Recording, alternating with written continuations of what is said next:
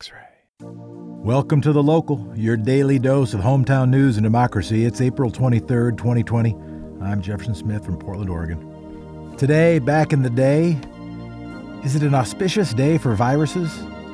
In 1984, the AIDS virus identified as HTLV 3, acquired immune deficiency syndrome.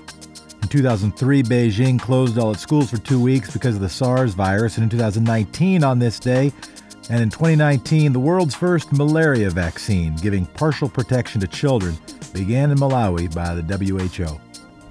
It is the X ray Fund Drive. X ray is embracing the Stockdale paradox in action, real and optimistic. What you need, and hopefully a bit of what you want. We need you to keep this work going. Please do make a donation. You can talk to a live human at 503 233 9729 or go to xray.fm to support the 420 to May Day drive. Today on the local, your quick six headlines an update on Earth Day from Vivian, Se'Maj, and Alejandra from Youth Environmental Justice Alliance, and an interview with Dacia Grayber, candidate for House District 35 and a firefighter.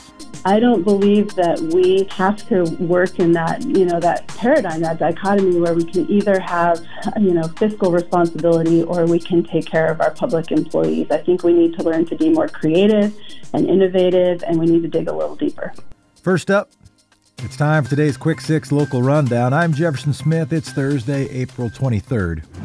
The Portland initial budget shortfall estimate is nearing $75 million. According to a presentation made to the City Council on Tuesday, estimates from the Budget Office have the city's general fund down $75 million for the next fiscal year as a result of COVID 19. With local businesses hurting, tourism non existent, tourism tax is a big piece of our revenue, the city's budget office is predicting a $20 million drop in lodging taxes as well as a $45 million drop in revenue from business income taxes. The office also expects more Portlanders to fall behind on property and utility license taxes. There is some hope that depending on the financial state in which the city ends the current fiscal year, Portland might be able to use some surplus funds to deal with some of next year's shortfall. But where we're going to be at the end of June is also hazy as the deadline for tax filings has been pushed until next month. One of the reasons for fiscal year starting in the middle of the year is so those tax documents that get processed in April can in fact be reflected in that budget. Economists do have some optimism as the economy was strong pre COVID, and many of the taxes the city will collect are based on pre pandemic economic activity. All this in context, by the way, of Mitch McConnell telling a radio station, not X ray, that he'd rather state and local governments go into bankruptcy than to get stimulus dollars. As of Wednesday, state and local health officials report Oregon's confirmed COVID 19 cases total 2,059 with 78 related deaths. And the latest data from Washington reports 12,282 cases and 682 related deaths.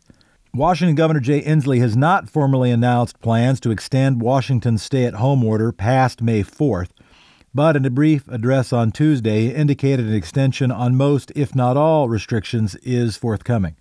His quote, It will look more like the turning of the dial than the flip of a switch. It's been nearly eight weeks since the nation's first novel coronavirus death was reported in Washington state. It's been more than four weeks since Inslee shuttered non essential businesses in Washington. And it's not local, but two New York cats got diagnosed as positive for COVID 19. There is no evidence that a human can get it from a cat. At least 595 coronavirus patients in Oregon are now fully recovered. According to figures released on Tuesday, at least 595 Oregonians who have tested positive for the novel coronavirus are no longer believed to be infected. That's almost a third of the known cases. The recovery data was based on the 1,853 known coronavirus patients through Sunday. 32% of them, 595, had fully recovered, while another 682, or 37%, remained sick. Health authorities said it considers a patient recovered if they don't display symptoms of coughing, fever, or shortness of breath for 72 hours. That's three days for people without a calculator. Those who are asymptomatic are considered recovered seven days after their last positive test. And that's 168 hours, even if you do have a calculator. And the recovery time for all cases has ranged from 10 to 20 days, with a median recovery time of 14 days. That's two weeks. I'm not telling you how many hours.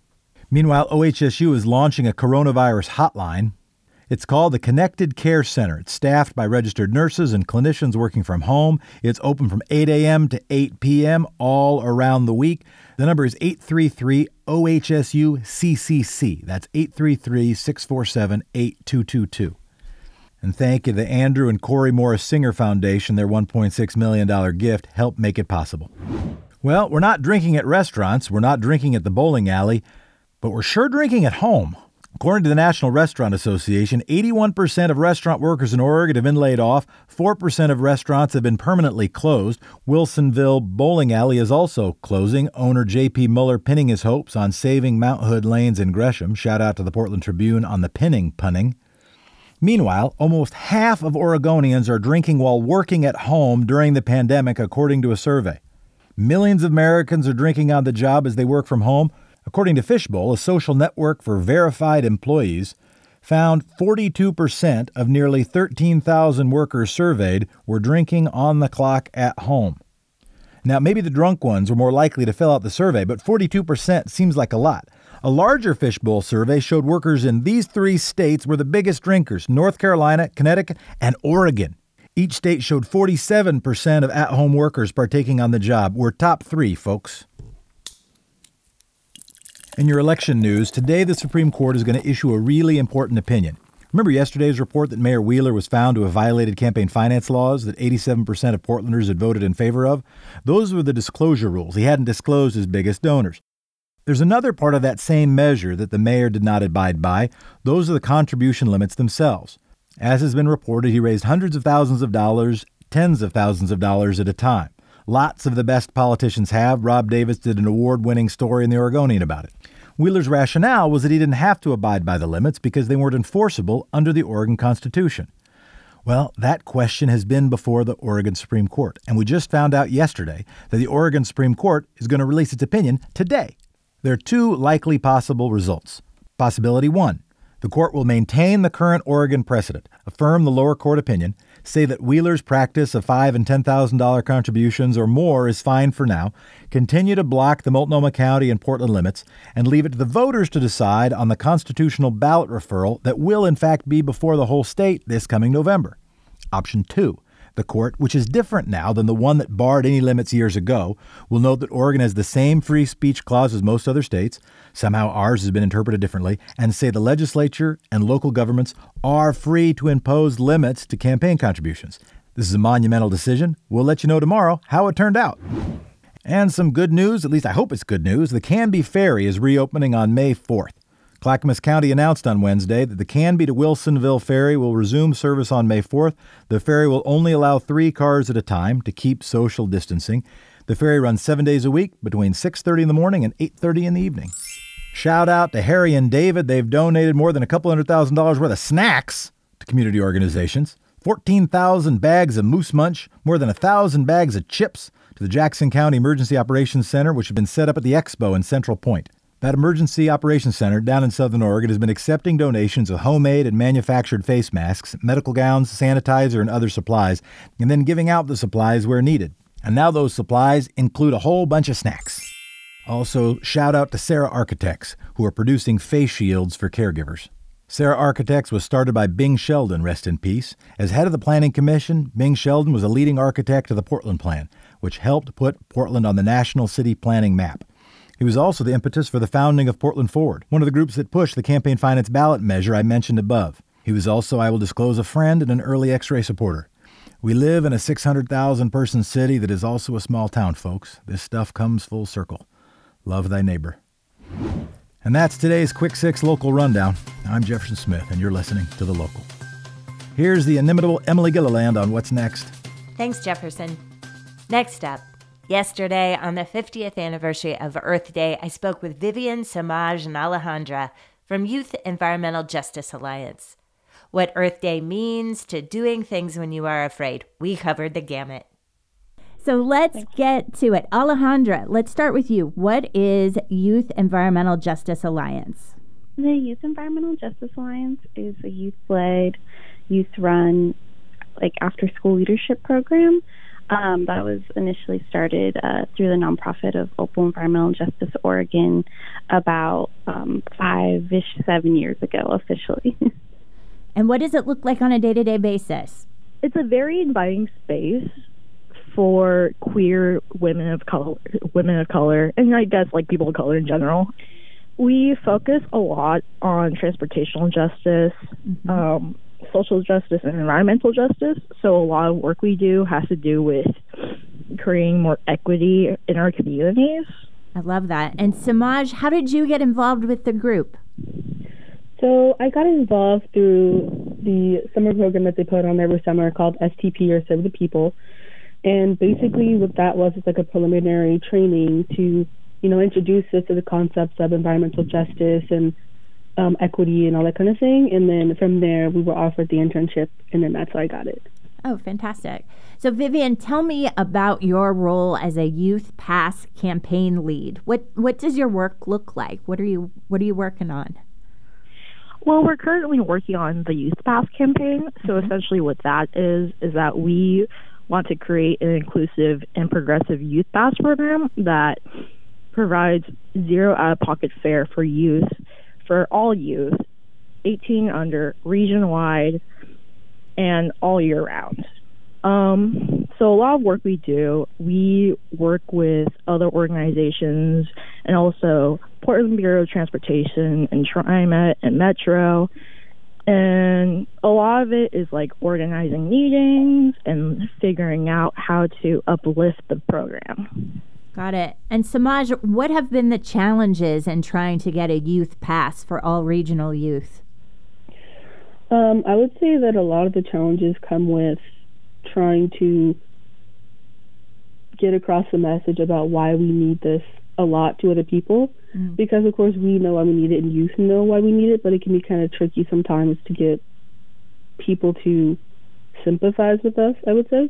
Mm-hmm. And, you know, a lot of the other challenges that we have would be getting into those, you know, higher spaces where we can really um, broadcast our message to an audience that has a lot of leeway in the decision to make youth pass happen. That's a challenge, I would say. Okay. Yeah. And so today is Earth Day. It's the 50th anniversary. It's a time where a lot of people are thinking about a healthier planet. Youth Pass is obviously a step in that direction to get more more young people using public transit.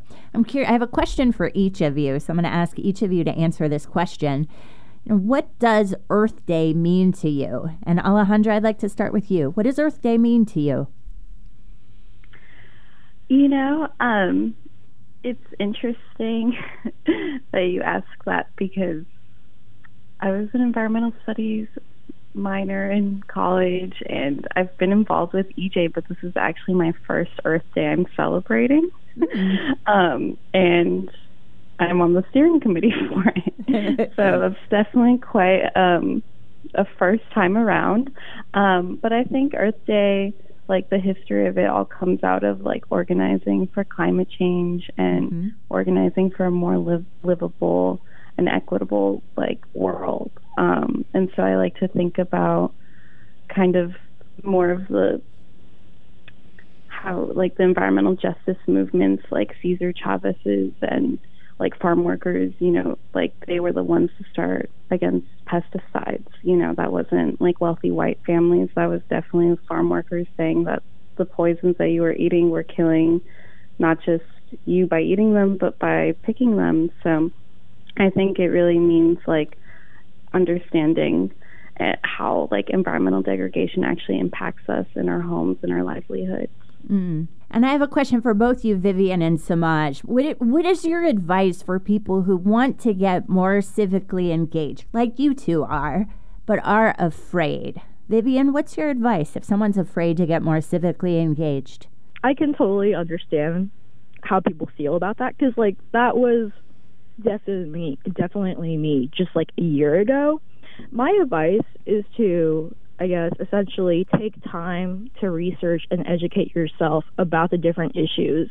You don't have to necessarily partake in, you know, like advocacy groups, you know, but like it helps to be able to understand the issues that are happening in your local community and different ways you can support your community, I suppose. Mm-hmm. Fantastic. And Se'Maj, what's your advice if someone's afraid to get involved or get in the middle of, of the fight? What's your what's your recommendation?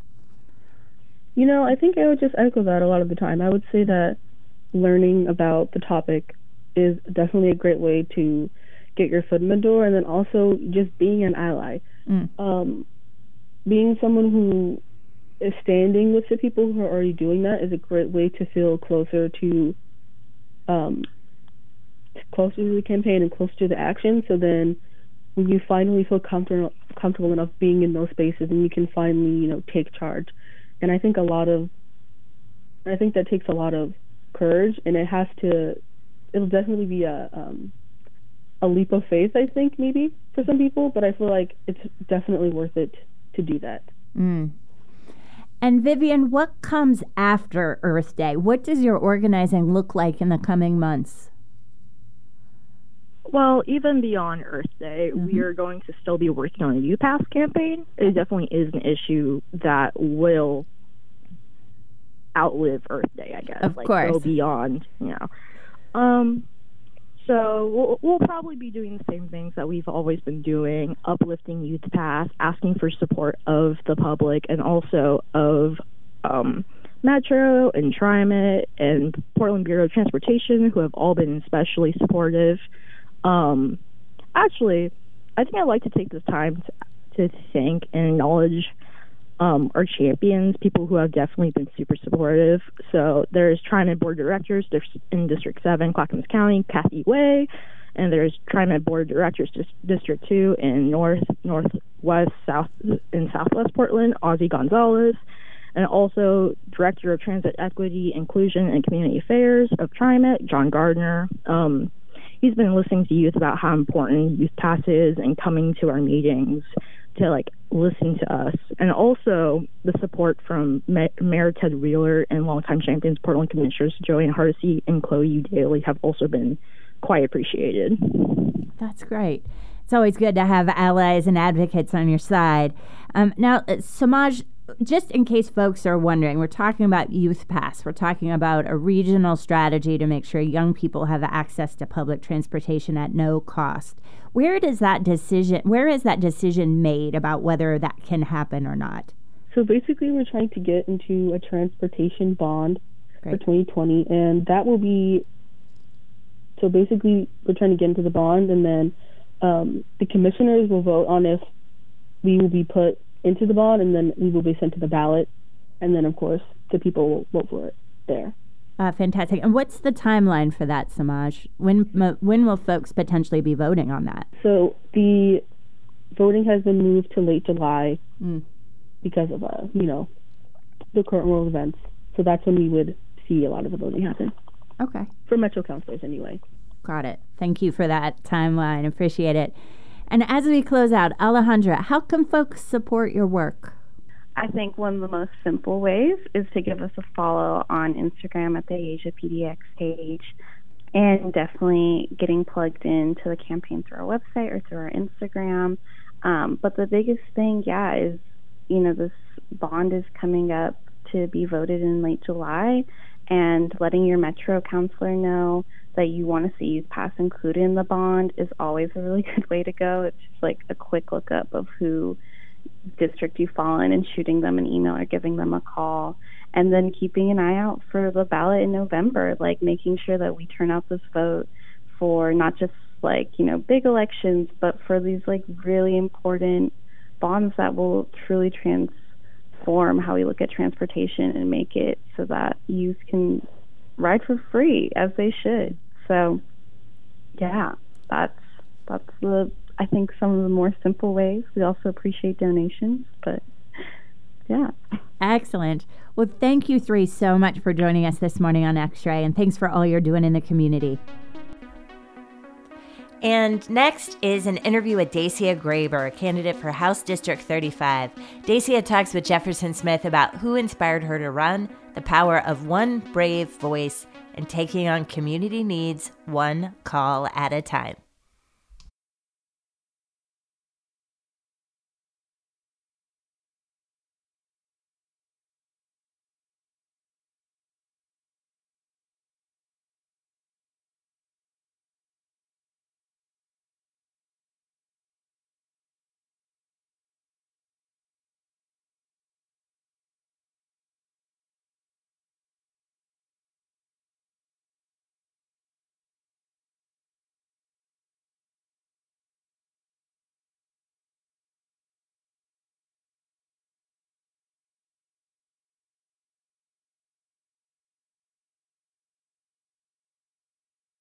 So tell us, who are you and why are you running? Great. Uh, I, my name is Dacia Grayber, and it, I recognize it's an incredibly hard name to pronounce, and it's one of many in this election cycle that are really hard to pronounce. But I, uh, I'm almost a two-decade first responder. I'm a union firefighter, and I've seen firsthand obstacles that working families face uh, I spent, you know, my life serving my community one call at a time and working hard to make things better for people on the worst day of their lives. And that's really informed a lot of my community advocacy and my activism. And so things that, you know, any, whether it's from gun violence or folks on the verge of houselessness, access to health care, mental health and addiction issues, a whole, the whole gamut, I started, you know, having these experiences going, what can I do to make things better. Um, and I took that determination to see change for some of our most vulnerable communities to activism. I uh, I met our current representative, Margaret Doherty, several several times in her office, you know, campaigning for different causes. And uh, I think gun violence was the first one working with Moms Demand Action. And I experienced that the value of sharing these really powerful stories and experiences um, could change lives. It could change people. And I saw that how effective that one brave voice can be when you stand up and you share your lived experience and what you're seeing. It was a couple years ago that I invited Representative Doherty to Portland Metro Fire Camp. I'm very proud to be part of a, a coalition effort in the region where we bring girls ages 16 to 20 in to experience what it's like to be a firefighter. And I invited her to see this and she kind of tagged along for the day. And at the end, she looked at me and she said, "You know, why don't you run for office?" And I just laughed. I went, "There's not my thing. Uh, I'm comfortable in this gear. I love being a firefighter. There's no way." And uh, so I went home that night and I said that to my husband. I was like, "Hey, what do you, you know, this is what do you think of this?" Rep- Rep- Representative Doherty said this, and he just laughed and said, "Well, well, why the hell not?" And uh, so that kind of got the wheels turning.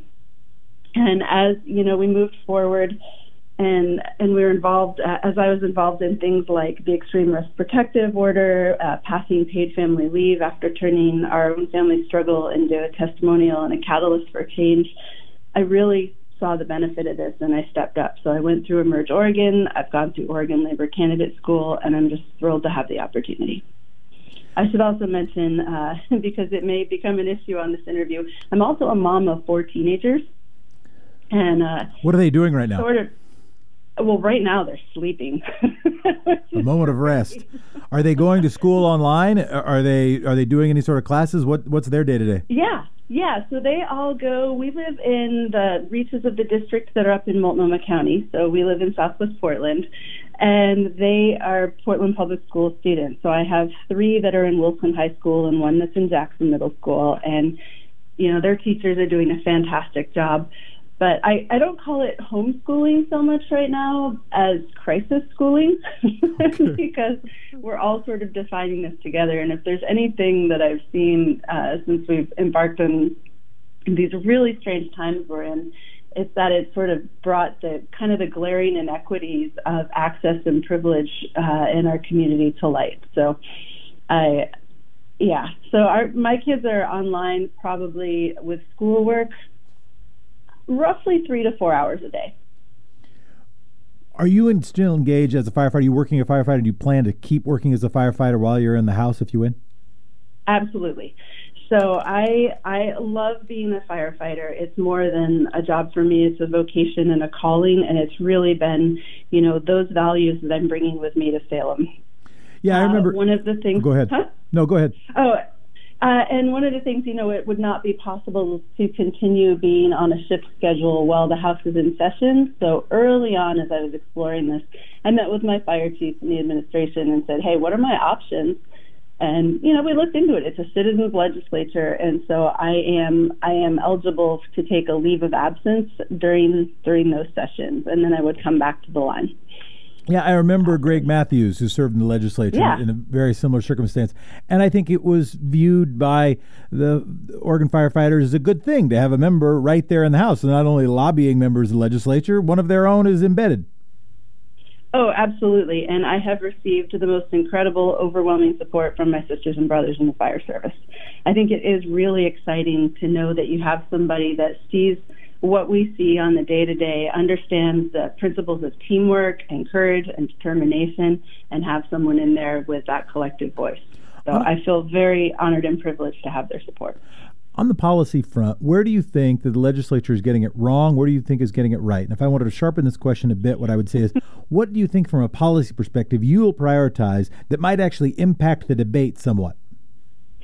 Yeah, you know, I I have I had this incredibly clear platform going in, right? 6 months ago, I'm thinking uh, we're going to do a fair economy that works for all, educational opportunity, green and forward-thinking infrastructure, and those tenets still stand, you know, working protecting working people. But I also recognize that we have a new lens that we're looking at everything through, and we need to be nimble and flexible in that. So, from a specific policy standpoint, I think one of the first things that we need to, as a legislature, do is A, figure out how to communicate across the aisle so we can get stuff done. And most importantly, we've got to get people back to work and we need to make sure people have the protections they need. One of the policies that's in place that I worked really hard on was paid family leave. And rather than waiting two more years for that to come into effect, I think we need to look for ways to get that active now. We have families who are suffering, and this could be the difference between, you know, a family losing their home, uh, losing the roof over their heads, and being able to stay where they are. So that is one for sure. Um, and then I think we're going to have to really look at some of the mortgage relief, rent relief programs. I think, you know, a moratorium on evictions, if it hasn't been passed locally, it needs to be passed on a statewide level. It's, it's absolutely important.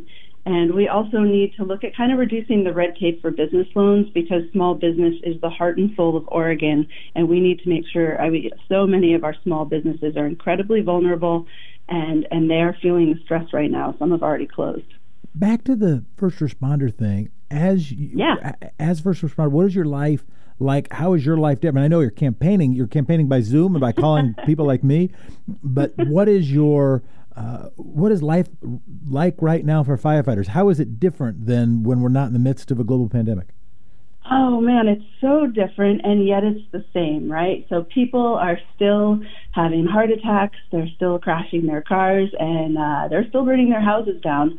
But like I said, it's that lens again. And where, you know, for the last 20 years, when I get a call, I don't really think about it. I run out to the rig, I jump into my gear, we get on the engine, and there we go.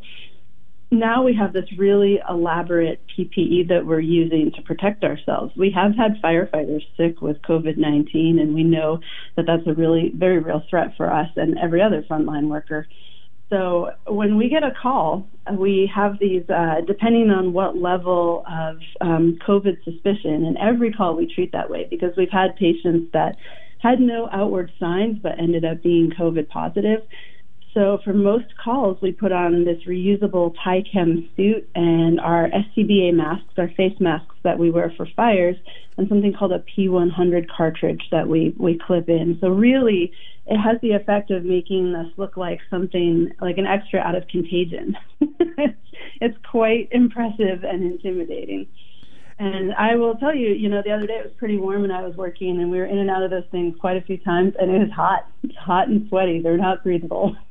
so uh, that's one of the ways it's changed. And I think just that, um, you know, everything we do in our job has the has the possibility of causing harm to us, but it's not ever at the forefront and it's still not right we we're not backing away from what we do we're proud to serve and, and be right in there but it does give you an extra layer of you know heads up about this um, i my you know we're very careful around the station and how we decontaminate everything and yeah we recognize the risks that we're taking I haven't had a chance to talk to Keenan Casavant. I'm not sure I'm pronouncing uh, the if it's Casavant or Casavant.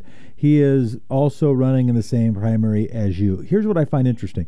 He has, in his announcement, at least according to uh, according to Pamplin, the he is looking to provide a conservative alternative as a Democrat in the Tigard area race. Now, it's one thing if you are the Republican nominee to say you're offering the conservative alternative. It's another thing to do that if you're in the Democratic primary. What do you see as some of the key differences between you and Keenan? You know, I haven't actually had an opportunity to meet Keenan yet. I've put the effort out there and he has so far declined. I would welcome to sit down and so what I know of Keenan, you know, I really know just from reading what he's put out on his website. Um, I I don't understand what he means by a conservative alternative because we're both Democrats. I do know that his that he has been endorsed by Timber Unity. I've been told that. So right there is a big difference. I I believe in a green Oregon and forward-thinking infrastructure projects, and and that's not an endorsement I'd go after. Um, I think we have very. I'm guessing we have very different approaches to, you know, public retirements to education, but it's it's really hard. It's uh I can't really speak to that because I, I haven't. I've heard one uh, interview that he did on KBOO. I listened to that, and you know he seems to have a lot of experience in uh, academia policy, but I, I don't know what his lived experiences and practical experiences. I haven't met him in the Capitol before, so I think that's the other thing that I bring a strength is that I know uh, just from the time I've been down there as an advocate I've met a lot of people in that building, and I've really worked hard to establish relationships, both with Democrats and Republicans. And that's one of the things I'm most proud of, even though I am a proud progressive and proud Democrat. I have people supporting me who are independents, who are Republicans. I, I have money from libertarians who've, who've made small contributions, and that's that feels really good. Dacia Grayber, candidate for House District 35. Thank you so much for being with us. Where can people find out more? Uh, they can find out more on my website. It's www.dacia, D-A-C-I-A for Oregon.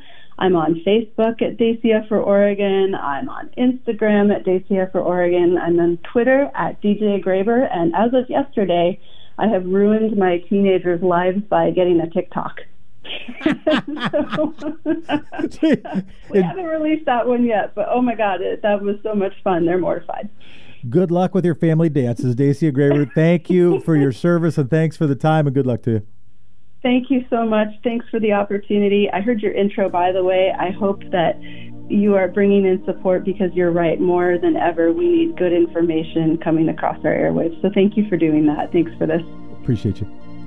Thanks to Vivian, Se'Maj, Alejandra, and Dacia for joining The Local, and thank you for listening to The Local, your hometown, in about 30 minutes. Again, we dearly love your support for the work at X-Ray. You can become a member at 15 bucks a month. You'll get a cool new shirt, record tote. Just go to xray.fm slash donate. There's an easy blue donate button if you just go to xray.fm. If you want to talk to a human, it's 503-233-X-Ray. We can be together while we're apart you have story ideas, good news, anybody want to shout out, send us an email on the local at xray.fm. Tomorrow we'll be back with Alex Zielinski from the Portland Mercury and Paige Kreisman, candidate for House District 42. Talk to you tomorrow. In the meantime, stay home, stay connected, and thank you, democracy. Akira